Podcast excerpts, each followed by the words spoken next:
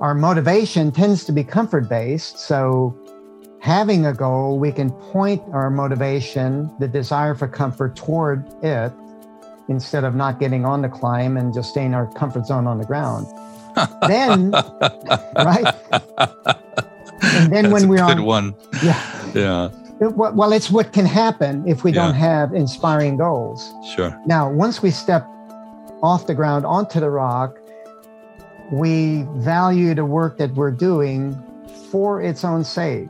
Okay. Yeah. We we in other words, we blend with the rock using looking for the easiest way to climb, going toward something inspiring. Hello, and welcome, friends, to the Creativity, Spirituality, and Making a Buck podcast with David Nichtern on the Be Here Now Network. My name is Michael Cammers, your host and one of David's students. It's a pleasure to be here with you, and we hope this podcast finds you as well as can be. If you're new to this podcast, welcome. As the title suggests, we discuss how to lead an integrated life involving spiritual practice, primarily mindfulness and Buddha Dharma, creative expression, and right livelihood. Our guide, David Nichtern, is a senior Buddhist teacher, successful musician, Emmy nominated composer, author, and entrepreneur who currently heads Dharma Moon, a mindfulness based education platform and global community. You can connect with us at dharmamoon.com to find out more about our upcoming and current programming. All right, enough setting of the table. Let's get to this week's offering. Welcome to episode number 24 The Rock Warrior's Way with Arno Ilgner. Arno is a legendary climber, author, and teacher. Arno distinguished himself as a pioneering rock climber in the 70s and 80s when the top climbs were bold and dangerous first ascents. Through his personal exploits, along with his study and practice of mental training and the great warrior traditions, Ilgner formalized his methods into the Rock Warrior's Way, penned a book of the same name, and in 1995 founded the Desiderata Institute, where he has helped generations of students learn to sharpen their awareness, focus their attention, and understand their life challenges with his method. You can find out more about Arno at his website, warriorsway.com. We are really excited to share this episode with you as David and Arno are quite aligned in a number of ways, which led to a very rich, grounded, and compelling conversation. But prepare yourself, folks. This one's a slow burn, it unfolds slowly. So, clear the floor, turn the lights down, and prepare yourself for a slow dance between two masters. On with the show. Arno, welcome to the podcast. It's so great to have you with us. Yeah, I really appreciate you inviting me, David. I feel like we've um, uncovered a treasure for everybody out there. And um, I've been reading your book. And one of the common threads, as, as we talked about, is the image or notion of a warrior, mm-hmm. which seems to connect your practice. Um, is it okay if I call it a practice, what you do?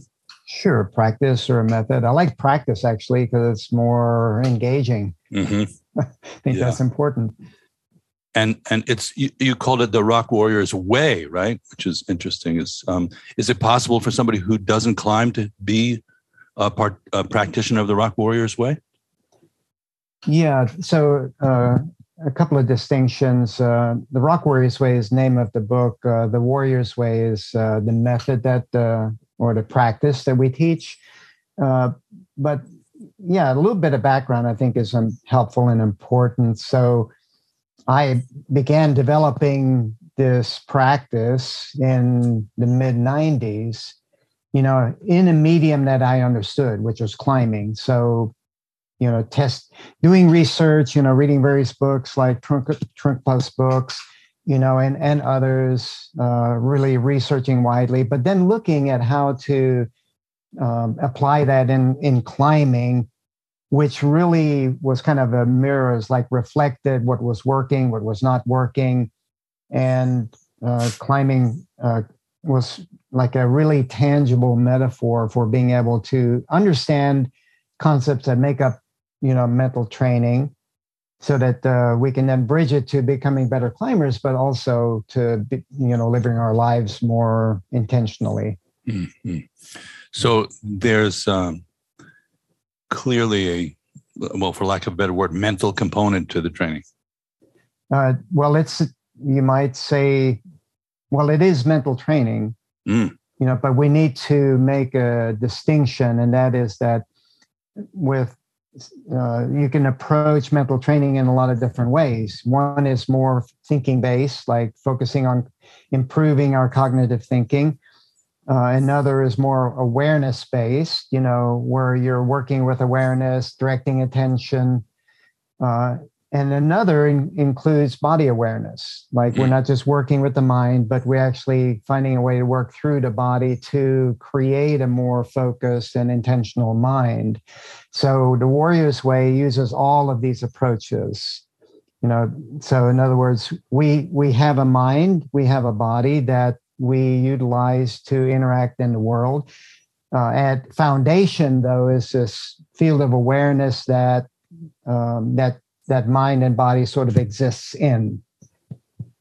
Yeah, field of awareness. Yeah. Is, is it without, does it have a center? Uh, we think it does, right, right, here behind our eyes, you know, looking out, you know, but, uh, uh, you know, as we, you know, anyone that does more self inquiry work will uh, asking like, who am I, etc will soon realize that the boundary between self and other is like really fuzzy. And when you start looking for yourself, you can't find yourself. Mm. Or like a center, like you're saying. Yeah. Um, so why, you know, people ask this, and uh, as you know, Buddhism doesn't really answer this question exactly. Why? why are we so confused? Why are we so confused? Uh, I, I think, uh, you know, one, there are probably a lot of reasons, but there's one main uh, continuum, you might say, that I think really exacerbates the, the, our confusion. And that is, you know, continuum from, from our sense of separateness to connectedness. Mm. You know, it's like uh, we have our individual egos that really creates kind of a, um, an illusion of separateness from the world around us. And we, um, the, our ego creates like um, identifications with external events, you know, getting a sense of validation, importance, which is all really just an illusion that we sort of create around ourselves. When we when we really start doing mental training and self inquiry work, uh, we start shifting toward a more accurate representation of reality where we see the interconnectedness of the world. In other words, we can't do anything in isolation. Even breathing, we have to participate with air. Uh, and at a more profound level, we exist in relationships with the world around us, other people, nature, and so forth. Yeah. And in recognizing that interdependence, is there some kind of relief, do you think, or expansion or peace? Or how would you describe the experience of moving from that sense of a cloistered self to inter- uh, recognition of interdependence? Is there some kind of vibe or feeling that goes along with that? Um, what what I've experienced, and you know what um, you know our students tend to experience, it is more a feeling of peace which is really important because um, we need to be able to find peace in the middle of a changing, uh, you know, constantly evolving and changing world. You know, life is kind of moving forward. It's uh, constantly changing, and really the the main warrior quality that we teach is trusting in how life is unfolding. So when we see our reality, like see ourselves as this more interconnected in relationships with the world around us, then we're actually able to kind of, you might say, flow with the, the changing nature of situations. And so that does give us a, more peace, you know, during the process, but it also helps us be more effective and enjoy it as it's unfolding, you know, more profoundly. And you know, I'm curious. It's uh, and and forgive me, I don't, I didn't know much about rock climbing before I met Melissa Mattern, who's our executive producer, who's a student of yours, and uh, she uses the metaphors quite a bit when we were talking about our business, yes, our, our Dharma Moon platform, and trying to organize things. So, um, is it is there a group element to it when you when you all go out there? Are you interdependently are you depending on each other for safety, for progress, for for achievement? Is, is there a group element? Uh, yeah, absolutely. I think that would be important for the listeners to kind of understand a little bit about how climbing is constructed. Uh, you know, maybe a lot of the listeners have seen the documentary with Alex Honnold free soloing El Capitan, you know, a, a year or two ago. Well, climbing is generally not a solo activity. You know, it's a partnership, generally a partnership of two people. Ah.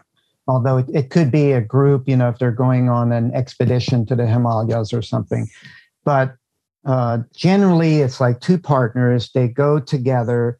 One person will be lead climbing, like tying into a rope, climbing up the rock, putting in protection pieces. As the belayer, the person that's on the ground, keeps the rope secure and feeds it out gradually as the climber is climbing so that if the climber falls, then the belayer on the ground can arrest the fall. So they have they really need to have a strong trusting relationship they need to build that through the experience of of um, well through the experience that they actually can trust each other like the trust needs to be grounded in the experience that they catch and keep each other safe gee it sounds like a great format for marriage counseling have you ever tried it couples? Um, have have not not not other kind of counseling maybe, but yeah. Uh, so the the person uh, on the ground is your your life is in their hands. Absolutely, and you know sometimes uh, that uh, belayer on the ground will make a mistake, uh, you know, and so when we when two people go as a partnership into climbing it's a dangerous activity. You know it not that you shouldn't do it but it it cre- it holds some very tangible consequences. And so that's one of the beauties of the metaphor is uh, climbers can go climbing and they can decide the, uh, the degree of risk that they mm. want to take based on like how much protection points they put into the rock Mm-hmm. Uh, so it's it's very actively engaging their attention, their awareness, uh, and how they experience each other in that partnership. You know, it has. Uh, as I'm reading your book, the, the metaphoric dimension of it is bordering on overwhelmingly um, provocative because mm-hmm. it, it just like it's a metaphor for a relationship, it's a metaphor for doing business, building something uh, and of course, the lurking metaphor is for understanding impermanence, and uh, and where how to how to build a relationship to awareness and attention against without with an unflagging respect for the notion that none of it is anything you can hold on to. It's kind of a, mm-hmm. it's, it's almost a dream metaphor. I could see I, I could see people climbing in their dreams and and have, do, do you dream ever about it? Uh, yes, yes. I wake up with my hands sweating because that typically what happens even when I'm just visualizing climbing or getting ready to climb. That's why climbers tend to use chalk on their hands to to dry them. But yeah, I, I dream about it sometimes and uh, makes my hands sweat. wow. So yeah, there's a um, of course, you know, some of the practices that we talk about use visualization, you know, in the in the Buddhist uh, uh, practices and it's acknowledged to be kind of your imagination is being uh, uh, rigged up, but to connect with aspects of reality in a different way. But you are using your imagination, so you know we might visualize deities of different kinds that have different qualities, fearlessness or or compassion. um, and you're tapping into the energy through the through the visual imagination and and also sound. Um, so, do you encourage people to visualize before they climb the face? Yes, and uh, it, it's actually you know a combination of visualization and imagination, where or imaging, you know, where we include more than just a visual sense. You know, so in other words, the typical visualization that climbers and probably a lot of athletes use is, you know, they can close their eyes and they can feel themselves going through the individual climbing moves. Uh, they can also do it more in third person where they're sort of standing back and they're seeing themselves climbing on the rock, going through the specific sequences that they have memorized because they've been on it before. Uh, but if we can also include like uh, like a feeling sense, like what is uh, like uh, what does it feel like in my like imagine grabbing a particular hold because when we get familiar with the climb we get intimately familiar with it like the, the, how big is the hole that i'm grabbing with my right hand at 10 feet up on the wall you know and what does it feel like? It might be sharp it might be smooth uh, it might be just uh, one digit deep or it might be my whole hand is on it. So we include that real kinesthetic feeling element. And we can also include auditory, like um, uh, our belay partner uh, coaching us from the ground. Remember to breathe, relax, Arno, you know, things like this. Makes the visualization and more complete, more real. Yeah. Um, of course, then when you're engaging the physical reality of it, there's another level um, of engagement, right? There's there's something different about it. Even if you have a great imagination, you can visualize ex- kinesthetically the whole experience. Now you're on the rock. There's some extra edge, is, is there not? Well, there's uh, you you gain value from doing the visualization when you do go on the rock and actually uh, do the climbing, the actual climbing. Uh, I mean, there have been a lot of studies done about the value of visualization. You know, people doing basketball, three th- free throws, and so forth. But when uh, when you actually, you know, like visualization is not a substitute for getting on the rock and sh- demonstrating that you can go through that experience and uh, take your body and mind through it. Like have the physical strength and using your energy efficiently, you know, to do the climbing. That's the physical component, but also having the the mental um, attributes for being able to stay focused, keep your attention in a moment, maintain awareness of the risks that you're taking, making appropriate risk decisions. All of this needs to come together, you know, to create, well, to to sort of validate that you can do what you had visualized before or what you might have practiced before. Yeah. You know, we were talking earlier about the warrior tradition, which is once you tap into it, obviously there's so many different uh, manifestations of it around the world. And one of the things that Trungpa Rinpoche uh, brought along with his classical Buddhist teachings were uh, a warrior tradition that um, emanated from the metaphorical and maybe actual dimension of Shambhala, um, which many people have access to from from different cultures. And he was very global in his perception of the warrior tradition. So he was saying, you know, it isn't specifically Tibetan, it isn't specifically cultural.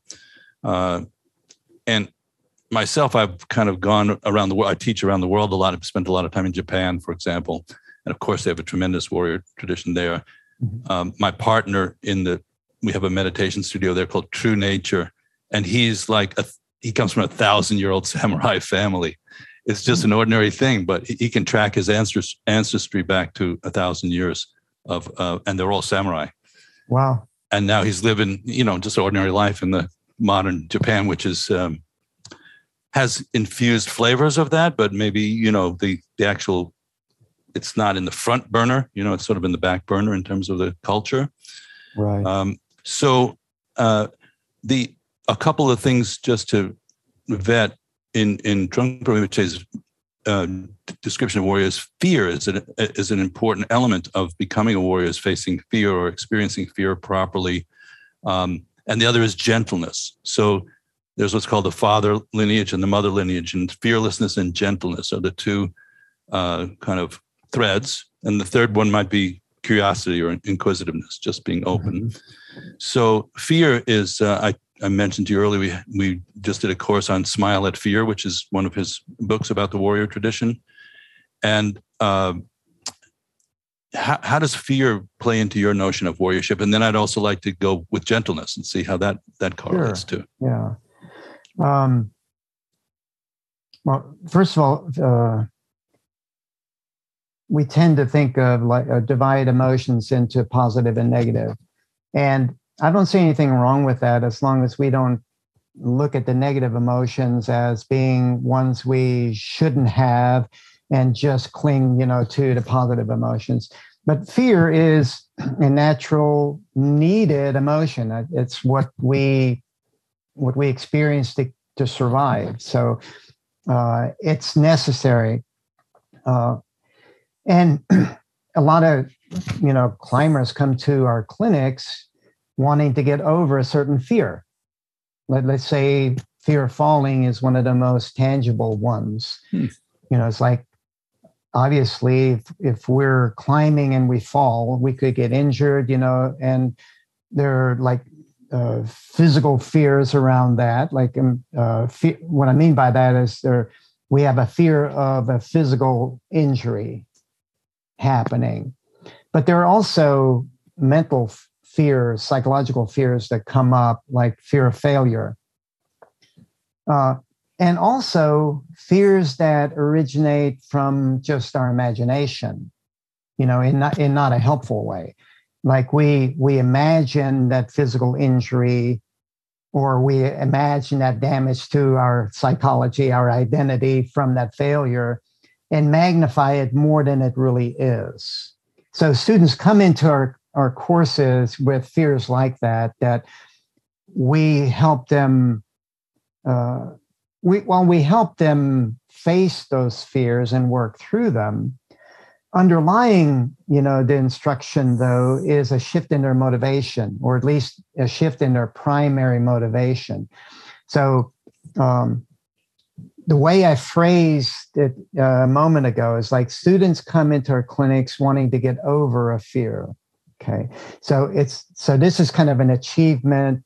I want to be comfortable and not go through this fear kind of a motivation or mindset.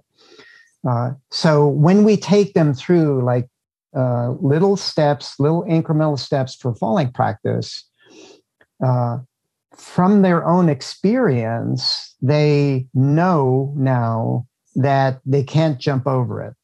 They can't get around it. They have to find a way to go through it. And we give them a very tangible way to do that. You know, small steps. And what exactly do they need to pay attention to so that they can be like turn that that uh, the falling that they're doing into a skill, not something to avoid, but something to embrace and work through. So, so fear, you know, is something necessary, and we can find a way to work with it in a very effective way in you know with the material. So people have breakthroughs other than directly related to the fear of climbing. In other words they might have self-image issues that they're breaking through emotional blockages. Does that happen fairly regularly in your in your courses? Yeah the uh, emotional breakthroughs is probably a little more tricky because um, um, their response to like long ingrained patterns that will probably require you know longer time to kind of uh, reveal what's causing them what's bringing them up and working through that. Um, but you know mental training uh, that that we do that uh, others do it reveals what's inside you know, it's like you start inquiring like what what's in here? And you find out, you know, and you, and sometimes you find out things that you don't necessarily like, but um, we can start working with liking it as much as we can, or at least changing how we how we view it, like seeing it as like what is the opportunity that we can uh, learn and draw from what's being revealed so that we can you know expand our awareness and become you know you might say more authentic human beings. Well that's kind of a noble as a vision statement for your the work you're doing. Become more authentic human beings. That's that's pretty powerful. That puts you in a um a, a, a kind of classical role as a spiritual teacher in a way people you know what i mean? You're not just imparting a skill. People must be looking at you as uh, as a mentor um, beyond that no? It um, i mean when, when i first started this david i um, i wasn't so much interested in you know creating top level climbing competitors. Mm-hmm. like we just had climbing the olympics. That's excellent you know and i'd like warriors way to be a part of that. At the same time I want to be able to take people beyond that and uh, find out more about who they are and how they can, um, you know, be more uh, effective as a part in society and in our world. And that requires digging into our own psychology, finding out our strengths and weaknesses, and being okay with what we find and working with it. Yeah, you know, and presenting meditation these days is very tricky because uh, it got bagged, so to speak, by, um, well, you know, um, Rinpoche talked about spiritual materialism. It got bagged by this is going to have a good outcome for you. You're going to be more peaceful. You'll sleep better. You'll do better work at your job, which is a lot different than saying you may not like what you find. Yeah, you know uh, that mm-hmm. if you if you really go in, or um, you know, that it might be irritating or boring or um, uh, so so the way I think it's in alignment, but the way that I've been talking about a lot lately is um, is related to shamatha practice, which is the mindfulness practice. Actually, is paying attention to something. So, the, as you're saying, the art of attention or focus. Mm-hmm. But there's a second element to uh, to classical Dharma practice, which is called Vipassana, which is more insight or discovery. Mm-hmm. So I call it focus and discovery. And the focus piece has come in strongly into the mainstream. People are using it to focus the mind. But the notion that then your mind is like, uh, if your mind's a camera, that the tripod is steady and now you can see. So the Vipassana element is sort of seen clearly. It means clear seeing. Mm-hmm. Um, and then, as you said, it might be um, a moment of discovery, and discovery does not mean just things that, that being the way that you wish they were. Yeah, right down to the core, the right? It's like the opposite, really. You know, like it's it's like the opposite, really. And and I'll give you an example. Like, um, what's really in in in the kind of work that I think we both do right now is the importance of self compassion, vulnerability, and humility. Like seeing these as strengths, not weaknesses. Now, we can tend to have a mental conception of those that's directly the opposite. We see them as weaknesses mm-hmm. until we start practicing self compassion, um, humility, and what was the other one? Vulnerability. Uh-huh. you know, when we start practicing that, you know, when, in other words, when we're self compassionate, uh, it's actually keeps us committed better than self criticism. You know, Kelly McGonigal in her book, The Willpower Instinct, based on scientific research, proves that. She demonstrates that that is a better way of being oriented if you want to be effective, effective in life. It's a strength. Uh, vulnerability allows us to lower our defenses and actually stay connected in difficult situations so we can uh, share. You know, it's like we're not putting up a wall, keep the walls down so we can actually express ourselves and also listen to other people. Mm. That is an absolute strength when we're looking at the, uh, building strong relationships.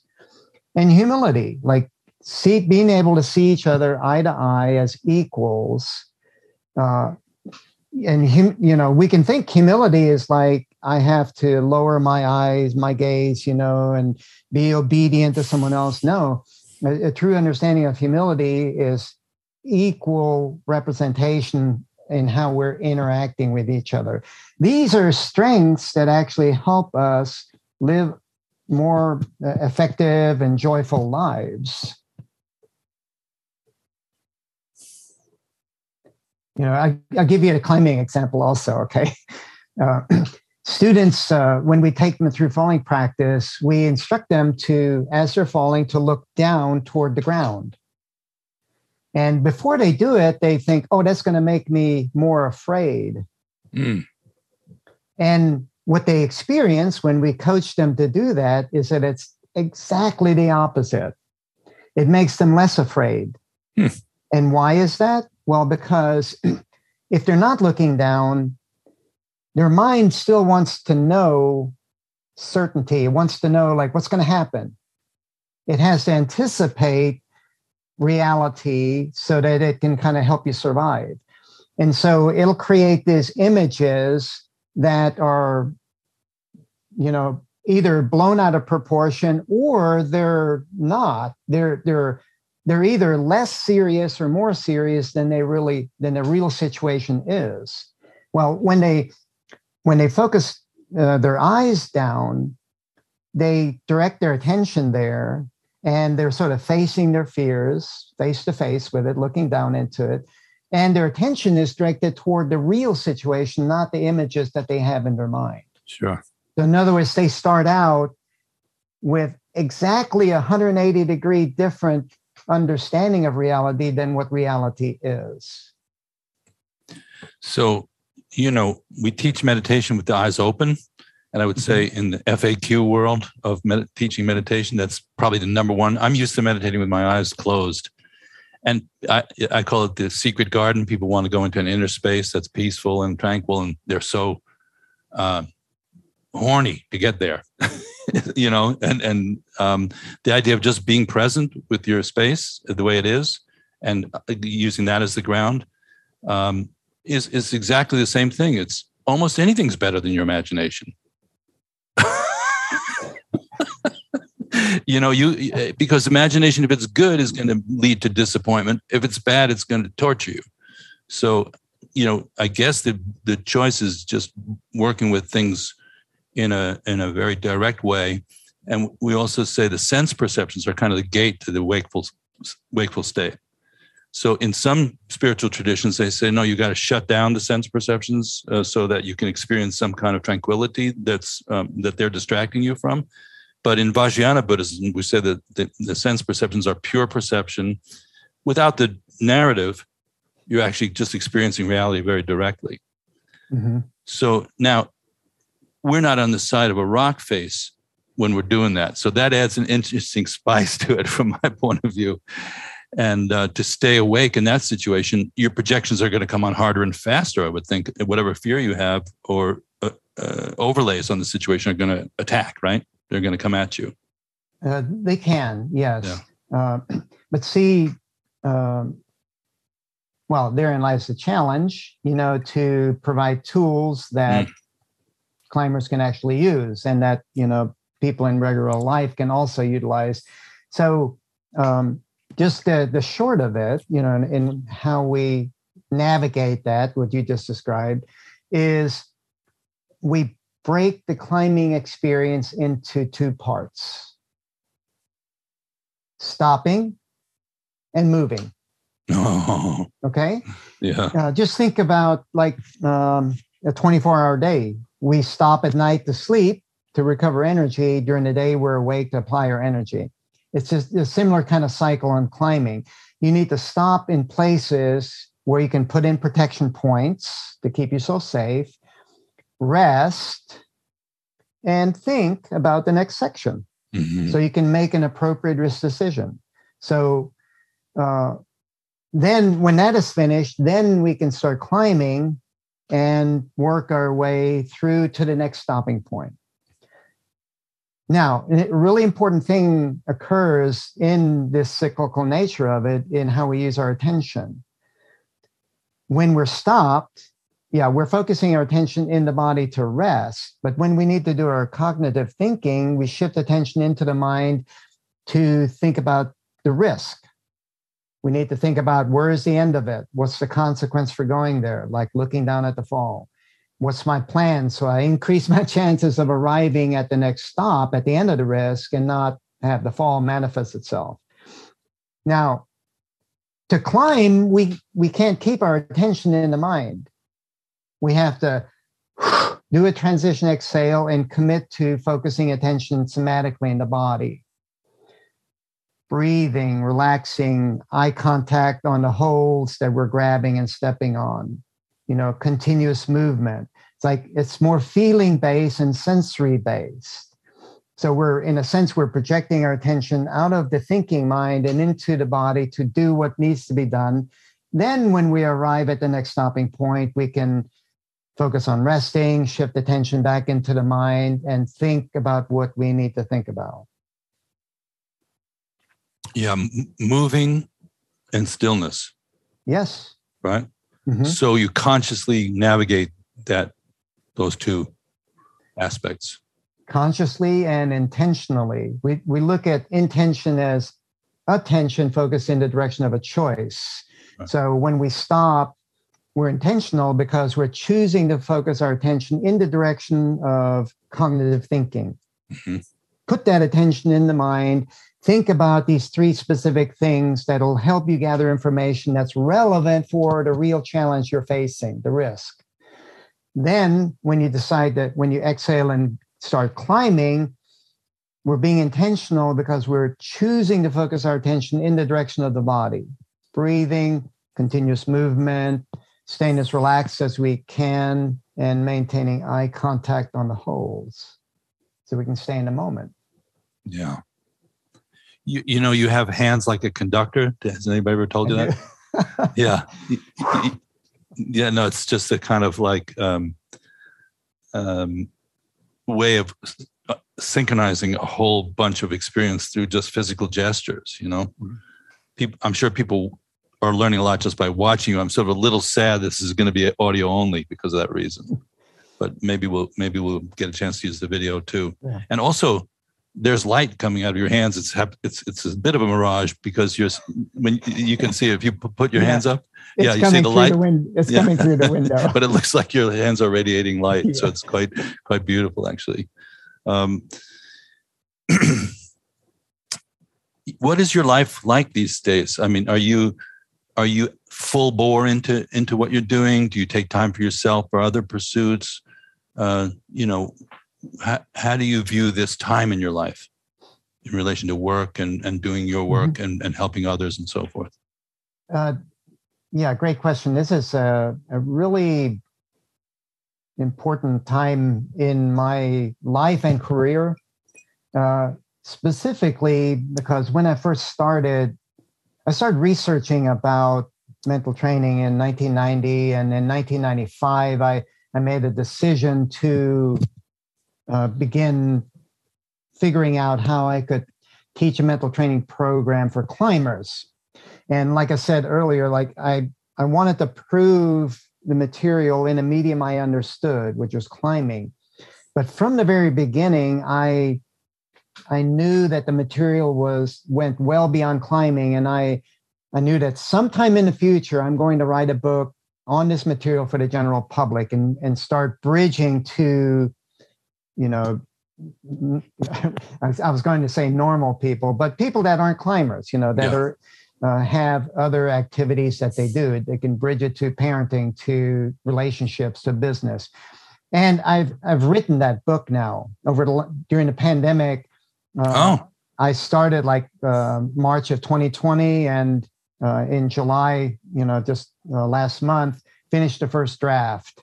So so I, am just really pleased that what I, in the very beginning, what I wanted to do, I've now at least uh, engaged the process. There's still a lot of work to do, but uh, having the first draft, uh, being able to write the material, like finding my voice for how I want to present it, and and putting it together in a comprehensively in a way that I feel is going to be interesting for the reader. I'm there. And so, also in the business, you know, I'm building a team, you know, to help um, make the material available more broadly. Like right now, we have um, uh, 15 trainers, some are abroad. Uh, and so this really important time for me right now in my life, you know, and and the business because of all of these different aspects of it. So you're spreading out wider at this point rather than pulling pulling in. Yes. You're manifesting, you know, the kind of full wave of what you've put together and putting it out there and crossing over into a into a sort of audience beyond just the people who are interested in the in the actual activity of, of rock climbing. Did I understand you correctly? Yes, absolutely. And you know, we've over the last five years, we have done some work with you know um, organizations, uh, with uh, a veterans charity, uh, you know, organizations outside of climbing. You know, so so yeah, we're moving in that direction. And one thing I think that's been really transformative, you know, for me over the last several years is in building this team. Uh, the Warriors Way has become more about the Warriors Way and less about me, you know, because I've learned a lot from the trainers that we have um, that I've trained, you know, to build this network. Uh, and so now, as a team, we get a lot of different ideas about what to do, not only in how to subtly refine the material, but uh, you know how to create new curriculum, uh, how to you know take our mission you know globally things like that. Uh, yeah. so i really like the that it's taken the focus off of me as an individual. In in a lot of ways you know my ego can be threatened by that but in other ways you know be, i feel a shared responsibility for the company mission. Yeah. It's um i, I feel quite similar um in in a sense because at a certain point um, you're taking the fruition of what you have and you're you're spreading it out for fu- really for future generations. Mm-hmm. and and uh, not not to be too broad about that but um, you just know that you're not going to be there to deliver it. For me that's quite vivid but i think i'm i think i'm about 10 years older than you if i had to guess but um, i'm 73 uh, 66 yes i'm about right yeah. Yeah. And and um, you know it's a time when you could pull in or really uh, expand. But the vision is clearly not that um, that if you if you're 66 and you think, well, I'm going to be the Mick Jagger of whatever, you're in for a hard fall. Yeah. you know, so the idea of working with younger people, um, you know, passing along what you what you've learned, um, and being part of a chain. You know, in, in you know in Buddhism we have the lineage idea and goes goes back thousands of years. Mm-hmm. Um, for me, it's really refreshing because I'm kind of, I think of myself as a lazy person, essentially. So the idea that I don't have to make up a whole philosophy and trip is is easier for me. I just have to voice it because you know we say Buddha's uh, teachings were perfectly uh, expressed. There's there's mm-hmm. a sense somebody actually framed it out in a way that is just completely cohesive. Uh, doesn't mean you can ride on the coattails because yeah. it's also saying you got to cook the bread each generation. Uh, but that's interesting to hear you say that, and um, I, am resonating with it. Um, mm-hmm. it. What's the name of your new book? What is that going to be called? Well, you know, the, uh, I want to, you know, find a publisher for it, and typically the publisher is going to want to, you know, determine the title. But uh, the title that I think the book needs to have is the warrior's way you know and it you know it, it could be i think useful for listeners to understand how we're approaching this term warrior like in mm. and how the shambhala tradition you know understand it like uh, we can think of warriors as being very violent and fighting sure uh, and that's that's one way of of looking at it and understanding it. And and there's some aspects of that that are relevant. So let me uh, share those. When we when we think about the traditional role of warriors in society, they have a responsibility responsibility to move toward the threat, toward the enemy, toward the danger that we could simply call a stressor, to neutralize it, to protect the society. So they're they're trained to do that. So as individuals within society, we can take on this similar mindset in the kind of stressors that we experience ourselves. We can, uh, whenever a stressor comes, something unexpected, uh, a challenge, instead of like shirking away from it, we can actually move toward it and engage it. Now, that's, you know, drawing uh, that part from the typical traditional warrior that we understand that protects society. Now, when we actually start uh, engaging that stressor, it's more like what you were saying before this gentleness part. It's like we don't force our way through, mm. we actually find a way to blend. Okay, we, uh, in which is not like a wishy-washy kind of approach. It actually has a lot of strength and resilience because just like in the climbing metaphor, and um, let me point out in the climbing metaphor, there are three components. We have a goal that we at the like the top of the climb where we we want to arrive at.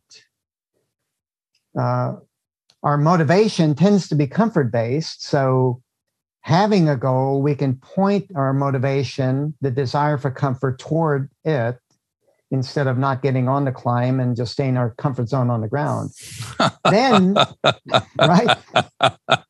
And then That's when we're on, one. Yeah. Yeah. well, it's what can happen if we yeah. don't have inspiring goals. Sure. Now, once we step off the ground onto the rock, we value the work that we're doing for its own sake okay? Yeah. we we in other words we blend with the rock using looking for the easiest way to climb going toward something inspiring. So we're going to be going through stressful situations but we do it in this self-compassionate way allowing ourselves to be vulnerable so we can learn adapt ourselves to the rock ourselves to the external situation so we can blend with it and work with it instead of forcing our way through it. Because before, remember, we talked about this illusion of separateness and this continuing continuum toward interconnectedness.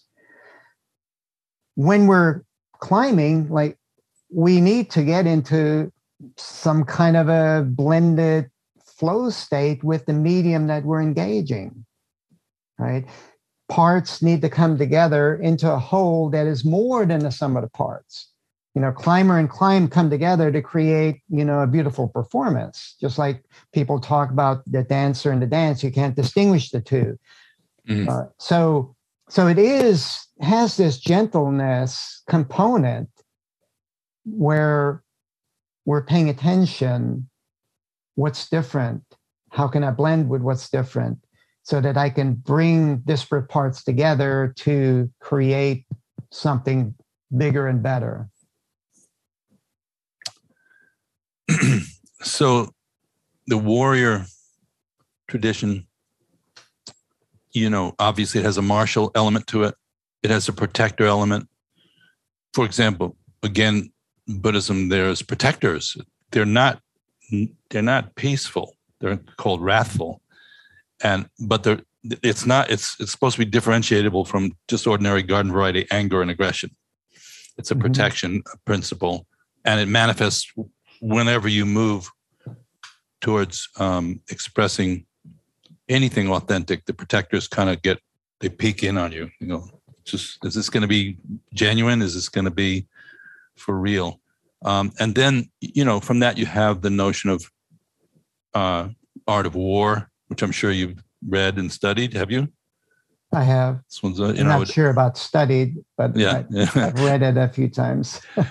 Yeah, and um, so the notion of protecting and engaging with a peaceful kind of and humble, as you said, humility, is so rare in this world at this time, isn't it? It's really. Do you see many examples of that? I I think that um, I'm seeing it more. Oh, I think I'm seeing it more. But yeah, it it Like- like my grandmother used to say, "From your mouth to God's ear." You know. yeah. Wow. I'm I'm happy to hear you say that. Yeah um yeah it's uh i I- see more and more um people even in the climbing industry you know doing more mental training you know mindfulness you know and even like the, the flow state like businesses google and so forth they're talking about the importance of you know helping their their employees get into like a flow state that's different than what an athlete might experience but it's similar they're Mhm. still they're Mhm. in flow with the situation that they're engaging at work being creative or productive uh, so so i think it's changing uh, there's there's more awareness around it and i think there's more movement in that direction Uh, very encouraging to hear you say that because I think we're at a time when you could, I personally pivot between that perspective and also, you know, friends and allies who are working from that perspective and a, a kind of feeling that we're plummeting into a darker time where there's less, there's less access to those kind of, um, um, uh, you know, spiritually based approach towards worldly living and, and, um, a lot of greed, aggression, that kind of that kind of stuff, really spiraling into a kind of hurricane of of, of dark energy. So you can see both, I guess, right? Well, remember, a hurricane has a, a calm eye in the middle. Okay. and and also consider that like uh, if we just look at we can look at a rock climb or we can look like uh, at a, a difficult situation that we have in our lives. It might be a divorce or or it might be you know a death of a loved one or a friend. Mm. um, those kinds of traumatic events can transform us. Mm. and i mean i don't want to you know make a lot of conjecture here but our world is going through what seems like a lot of conflict you know with climate change and everything a lot of uh, polarization in you know our politics and so forth uh, but it seems like it's also moving us you know toward maybe uh, more people getting into the center of that hur- hurricane you know where there's some calmness uh, that can um, maybe carry us in in a better direction you, you know, when when you're saying that, it feels like it's coming from your core. Uh, uh, oftentimes, it feels like it might be coming from somebody's uh, kind of wish or desire or you know aspiration. It really, it really feels like it's coming from your core. It's quite powerful. yeah i, I I've, I, believe that like I, I've witnessed it at a mic, more micro level, you know, in, you know, my own life and in what we teach. And one, one thing that uh, I think is really helpful for understanding what's going on around us is to, you know, like be able to look at the macrocosm and get some insight into the microcosm, like my my own life. Like look, look at what's going on in the world and see what's going on in my life, and then reverse that also, like what's going on, you know, in my life or how I'm teaching this material, uh, and what does that reflect, you know, in the globe, you know, in what's Mhm. going on out there. Well, in climbing, like we're we need stressors in order to learn well, if we if we look at the the macro level, the world is going through some real stressors right now. Well, maybe we need that collectively to learn. Uh, so I think that can move us in a more helpful direction. Uh, it's just it's it, you know I've been talking to a lot of people. It's just uh, it, it's wonderful to hear that perspective coming from straight from the heart, the way that it is coming from you. And I think um, it's up for grabs. I feel like we're sort of at a quantum moment in a way where people are. Mm-hmm. Uh, one of the reasons the Shambhala teachings emanated, they came out as um, what's called Terma or treasure teachings. Was we need them, and uh, mm-hmm. it's it's obviously going to depend on human beings to um, manifest great teachings in a way that's um, authentic and compassionate, and that's not always a given. Everybody's and, working and working accessible. Well, accessible is my middle name. I, yeah. I like accessible. I like pop music. I like things that get to broader ranges of people, yeah. which I think you're about to do. That's what I'm hearing you say. Is that you're trying to cross over from a niche into a kind of broader, a, a broader access point into the culture. Is that am I getting that right? Yes, and uh, you know, one of the guiding principles that I had in developing the material to this point was that needs to be practical. Like, mm-hmm. tell me what to do on the rock. you know, don't fill my head with a bunch of philosophy. Well, we've got philosophy behind this material also. Right. There are certain concepts and that uh, we can investigate, uh, but we need to have like very tangible, practical tools and applying it to the rock climb. And so we're taking the same approach for applying it to life. Like the, the simple aspects of the climbing metaphor.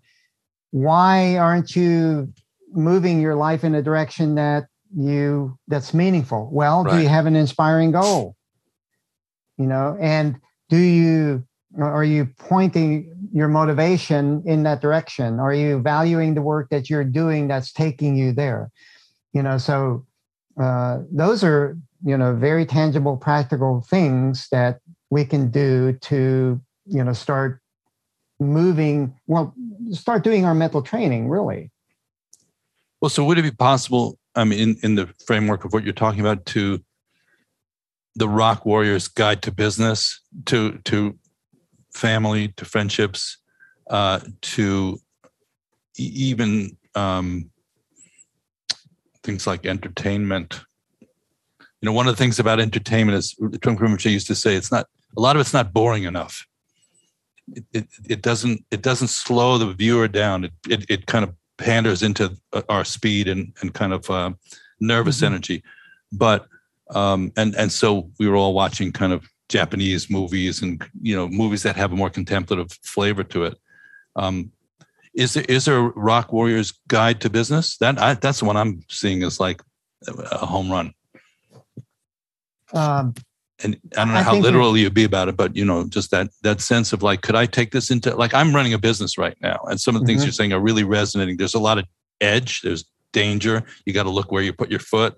Unexpected things come up. You're dealing with people and trusting people to to you know uh, protect your back and so forth could, is part of the new book going to be talking about stuff like that?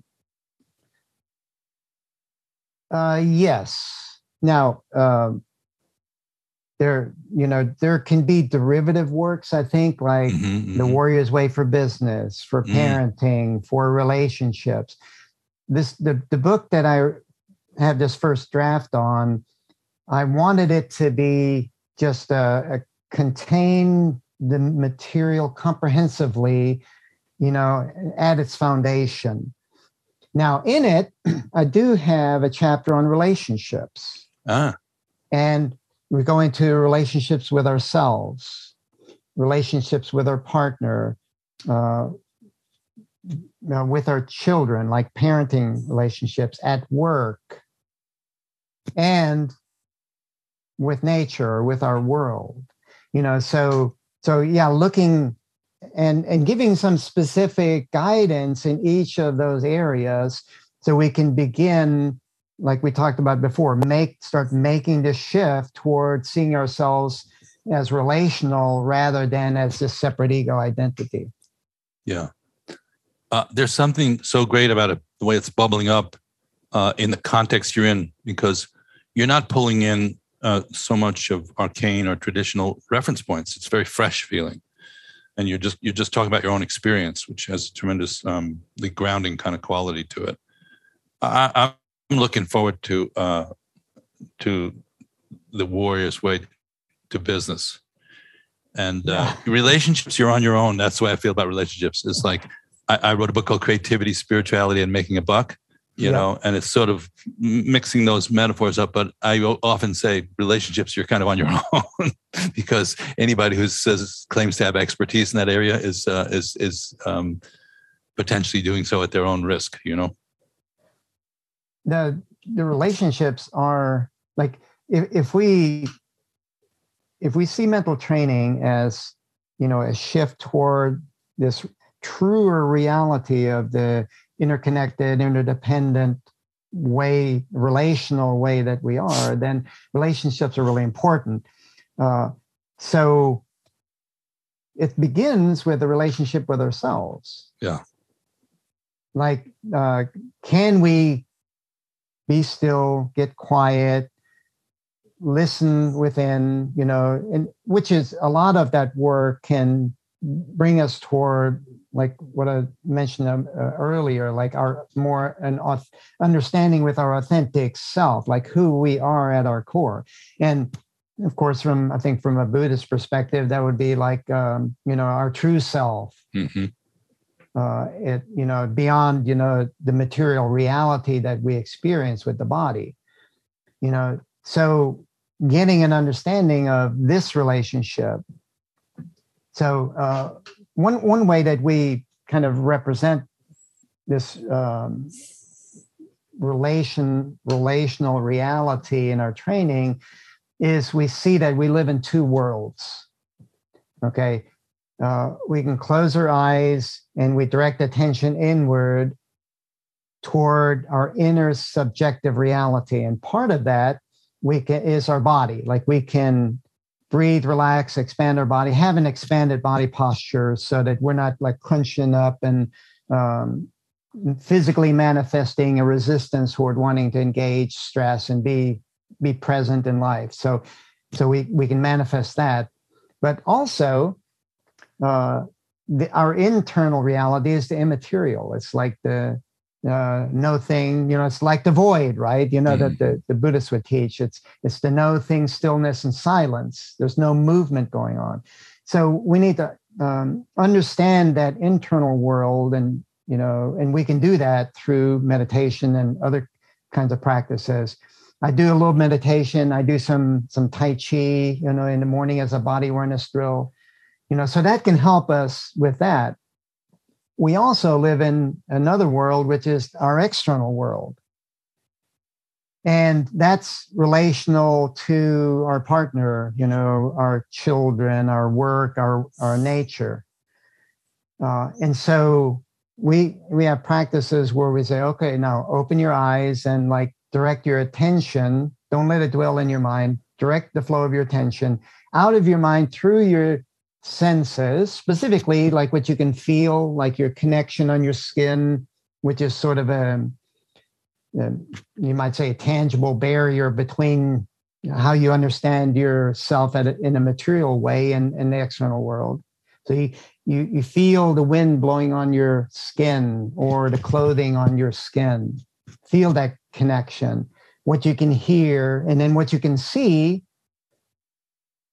but what you can see with what I call a warrior gaze, which is more of a soft eye peripheral gaze. So you're you're taking in your whole field of view, uh, which tends to relax you and also diminish like internal dialogue. Not that you're ever going to get rid of it, but it'll tend to diminish uh, emphasis on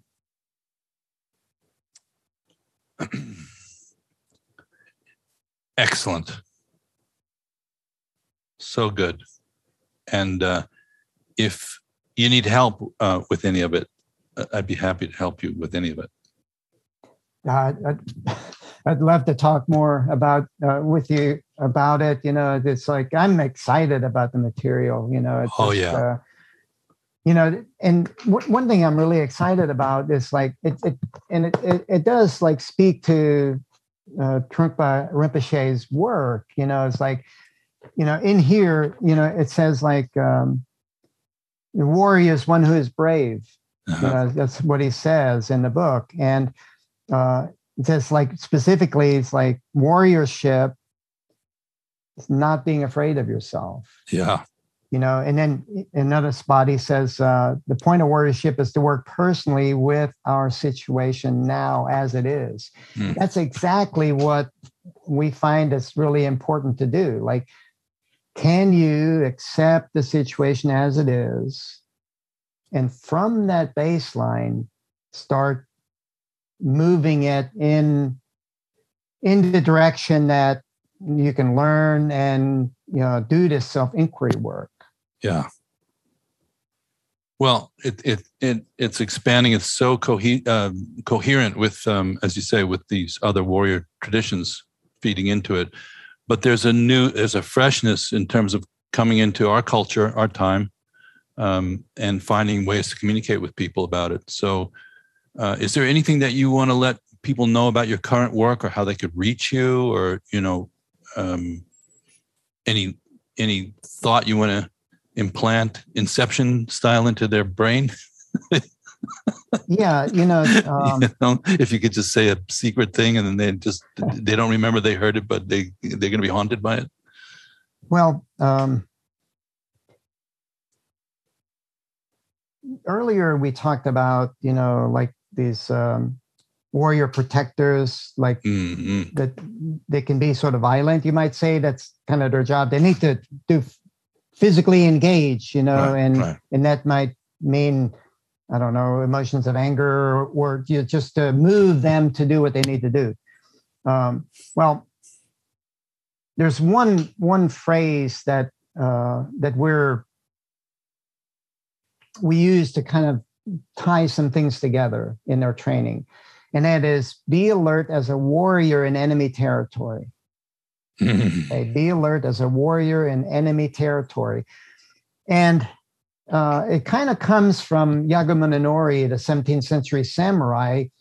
And what's really uh, cool about Munenori is uh, his family lineage school was called the Life Giving Sword School. So he found a balance between like using violence and using peace.